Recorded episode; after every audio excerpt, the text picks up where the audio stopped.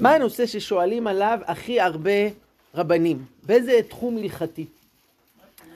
אז יש שאלות בהלכות שבת, יש שאלות בענייני טהרת המשפחה, אבל הנושא הנפוץ ביותר זה ענייני בשר וחלב. בכל בית יש מטבח, וכל פעם יש שאלות, התחלפו הכלים, ועשינו בסיר כזה, והתערבב, ונפל, והשפריץ. מאיפה זה מגיע? כל הסיפור הזה של בשר וחלב. אז המקור הזה פרשת השבוע שלנו, פרשת משפטים. יש פסוק קצר, חמש מילים בסך הכל, וכמה סימנים בשולחן ערוך, כמה הלכות, כמה נהיה מזה. איך כתוב? לא תבשל גדי בחלב עמו. כמה פעמים בתורה הפסוק הזה כתוב? שלוש פעמים. למה התורה חוזרת על עצמה? אין מה לחזור בשביל להגיד אותו דבר שוב, אלא אם זה בא לחדש עוד משהו. אז חז"ל אומרים, זה בא ללמד שיש שלושה איסורים בבשר וחלב. אחד, איסור אכילה, אחד, איסור בישול. כלומר, אדם שבישל בשר וחלב, אפילו אם הוא לא יאכל את זה. או אדם שיאכל, גם אם זה מישהו אחר שבישל. ואיסור הנאה. מה זה נקרא איסור הנאה? אה, לא לעשות מזה תרופה, לא לתת לכלב שלך business. בשר וחלב, לעשות מזה business, נכון. אז זה אסור מהתורה. אבל באו חכמים והוסיפו פה אה, גזרות, ובדרך כלל הכלל הוא שיש את מה שאסור, וסביב זה יש מעגל של עשו סייג לתורה. אבל לא גוזרים גזרה לגזרה. בשר וחלב זה יוצא דופן. אה, למשל, אה, אסור לשני אנשים לאכול על שולחן אחד אה, בשר וחלב. זה יכול להיות בבית, אחד הוא הגיע מאוחר פיסטו ארוחת צהריים, עכשיו שמונה, שש בערב, הוא רוצה לאכול בשרי. והאחרים כבר אוכלים ארוחת ערב חלבית. אפשר, אבל לא על שולחן אחד. למה? יש חשש, וואי, איזה טעים, תביא ביס, ואז הוא לוקח ממנו וזה. עכשיו, גם אם הוא הביא ביס, זה עדיין לא אסור מהתורה, למה? כיוון שזה אה, לא בושל ביחד. כלומר, מה שאסור לאכול בשר וחלב זה רק אם בישלו אותם ביחד. אבל, אז תראו מה, מה יוצא פה. אסור להם לאכול ביחד על אותו שולחן, שמא הם יאכלו אחד משל השני, וגם אם יאכלו אחד מהשני, זה לא אסור מהתורה, אלא רק מדברי חכמים. כלומר, עשינו פה גזרה לגזרה. יש לזה עוד דוגמאות, והשאלה היא למה? מדוע בבשר בחלב באמת עושים פה גזרות והרחקות? אז התשובה היא, כי בבית שלנו אין חזיר ואין אה, שרימפס, אבל יש גם בשר וגם חלב. וזה דבר שאנחנו כל השנה אוכלים, גם את זה וגם את זה, ולכן נורא קל להתבלבל ולערבב, ובגלל זה צריך גם עוד אה, טווח ביטחון אה, יותר גדול. אמ, תגידו, למה התורה אומרת את זה בצורה כל כך משונה? אם אסור לאכול בשר וחלב, אז שהתורה תגיד, נא לו לאכול בשר בחלב. מה זה הסיפור הזה? לא תבשל גדי בחלב עמו. הקראים, דרך אגב, הם תופסים את הדברים כמו שכתוב, ככה. אז מה הם אמרו? אסור לאכול גדי בחלב עמו. כלומר, גדי צעיר בחלב של אימא שלו. אם הוא עכשיו כבר לא גדי, הוא כבר התבגר, כבר נהיה אה, אה, עז בוגרת, מותר לאכול בחלב של אימא שלו. או, אם אתה לוקח גדי, אבל זה לא בחלב של אימא שלו, אלא של אימא אחרת, של פרה, מותר. טוב, אז זה הם תפסו בדיוק כמו שכתוב. אנחנו לא קראים. עדיין השאלה היא, למה לכתוב את זה בצורה כל כך אה, משונה? הגדי בחלב עמו, למה אי אפשר להגיד, אה, באמת התלבטתי אם לספר לכם את זה, זה, זה בדיחה שסיפר לי איזה אפיקוירס אחד, הוא לא מאמין, והוא... אבל הוא סיפר בדיחה הוא אמר, אמן, שיהיה לה רפואה שלמה ותוכשר חולי ישראל. הוא סיפר אה, שאלוקים בא למשה ואמר לו, לא תבשל גדי בחלב עמו. אז אה, משה אמר לו, אה, כלומר לא לאכול בשר בחלב? אמר לו, לא. אמרתי לו, לא תבשל גדי בחלב עמו. אז משה אמר, אה, אה, כלומר, אה, לשמור שש שעות בין בשר לחלב? אלוקים אמר לו, לא, אמרתי לך, לא תבשל גדי בחלב עמו. משה אמר, אה, אה, כלומר לעשות מערכות כלים נפרדות בבית, זה בשר וחלב? אלוקים אמר לו, לא! אמרתי, לא תבשל גדי בחלב עמו. טוב, עזוב, תעשה מה שאתה רוצה וזהו. טוב, עד כאן הבדיחה של האפיקוירס. רוצה להגיד, כאילו, בוא, אנחנו הפלגנו והגזמנו. אבל עכשיו באמת, למה התורה אומרת את זה בצורה כזאת? הרי הקדוש ברוך הוא יכול להגיד, אסור לאכול בשר וחלב.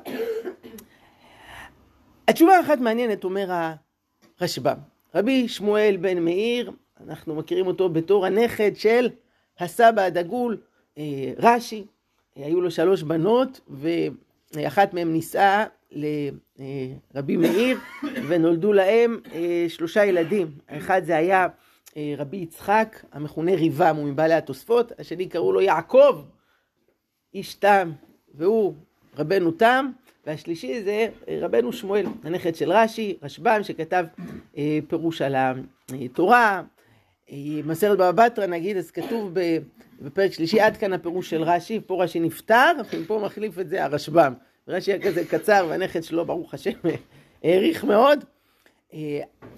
וכן, בתורה הרשב"ם מקצר, והוא גם מאוד דבק בפשט, וכאן הוא אומר תשובה מציאותית, ריאלית. למה התורה אמרה לו תבשל גדי בחלב אמו?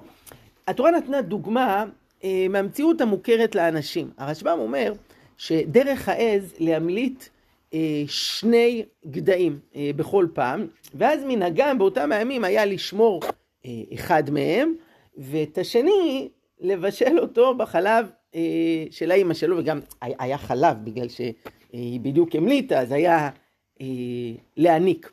אה, כלומר, זה הדבר, תופעה מצויה, שהיו שוחטים אחד ומפשלים אותו בחלב של האימא. למה התורה אוסרת את זה?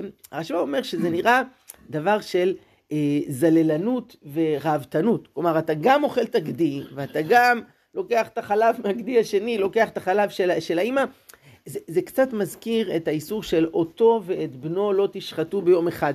מותר לך לשחוט אותו, מותר לך לשחוט את הבן שלו, אבל לא בבת אחת אתה התנפלת פה על משפחה שלמה, האם על הבנים, בוא, תרגיע.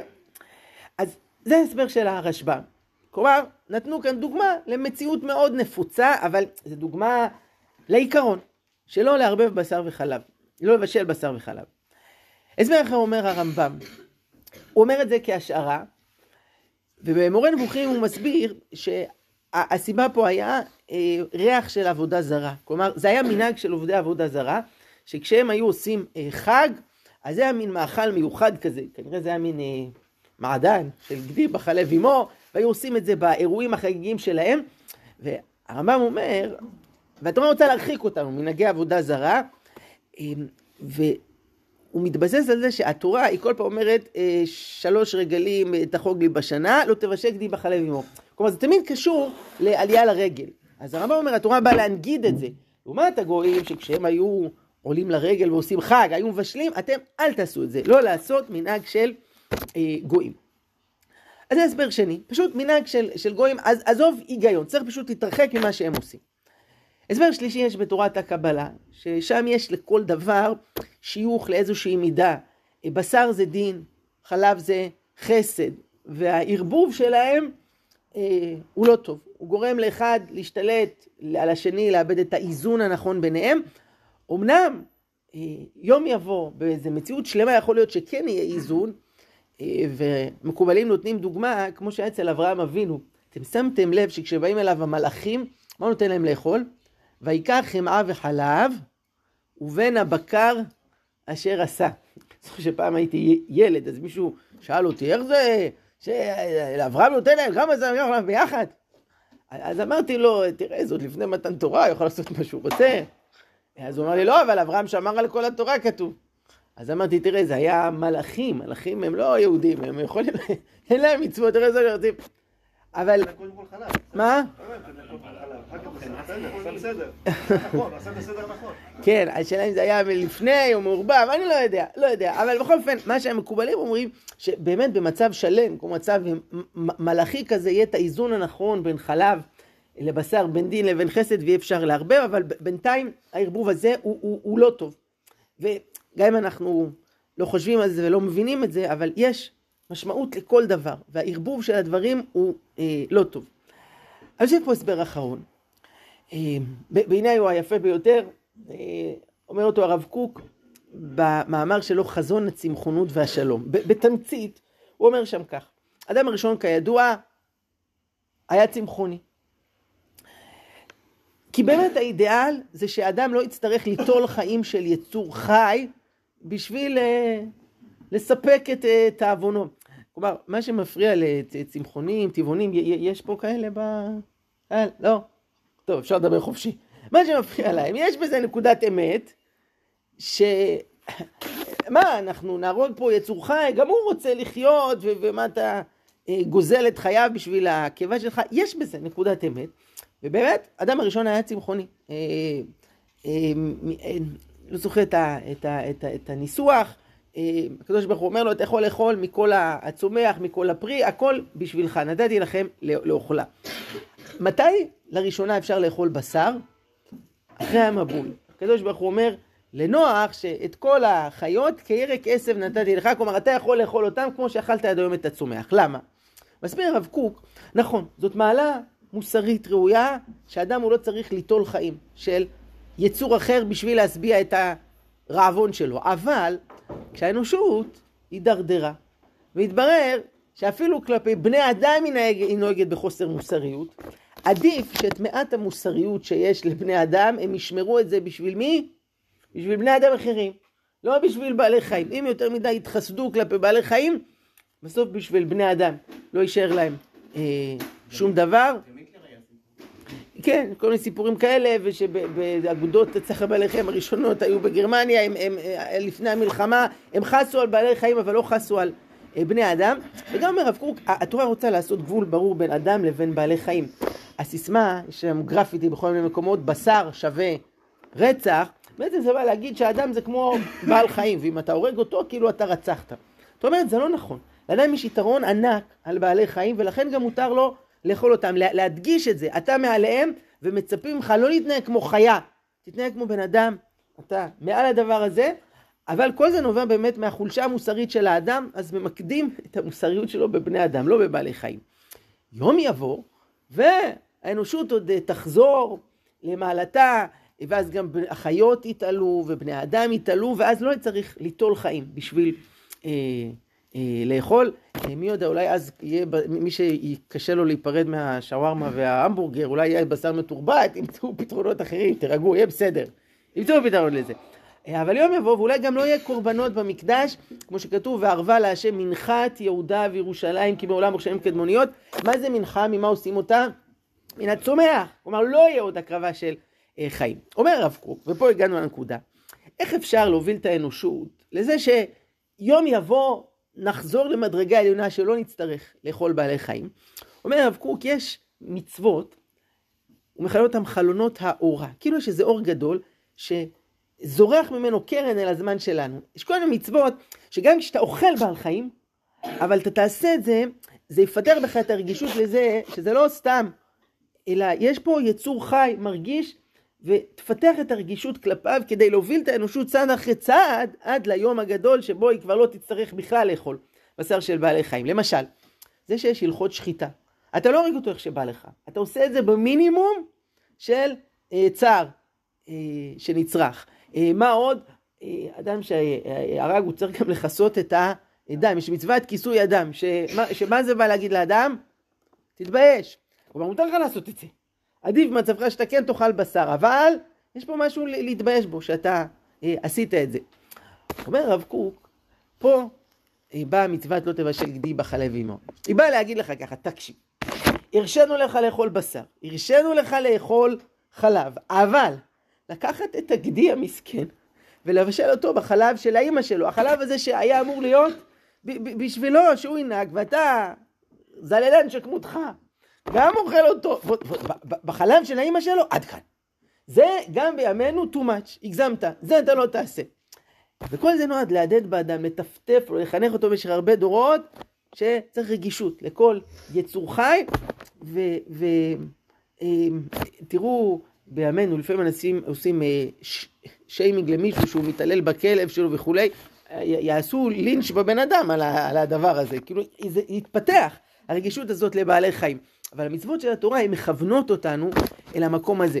אז בסיכום מה שאומר הרב קוק, התורה רוצה להגיד שאסור לאכול בשר וחלב, אבל המסר פה זה הנקודה הזו שלפתח את הרגישות המוסרית. זה הכי בולט בדוגמה של גדי בחלב עמו, שפה ברור לכל אחד שזה כבר אה, הגזמנו לגמרי. זה אתה לא יכול לעשות. חברים יקרים, אז שיהיה בתיאבון, תאכלו בשר, תאכלו חלב, לא ביחד. אה, היום יש שאלות מרתקות על אה, בשר מתורבת, האם הוא יהיה בכלל אה, בשרי. כן, לוקחים תא ומזה מפתחים וכולי וכולי. ככל הנראה לא, וזה יהיה פרווה, ואז סוף סוף נוכל לאכול אחרי המבורגר, לשתות אייס קפה או עם גלידה ביחד, ממש אין. חבל על הזמן. שיהיה שבת שלום ומבורך, חודש טוב ונרבה בשמחה.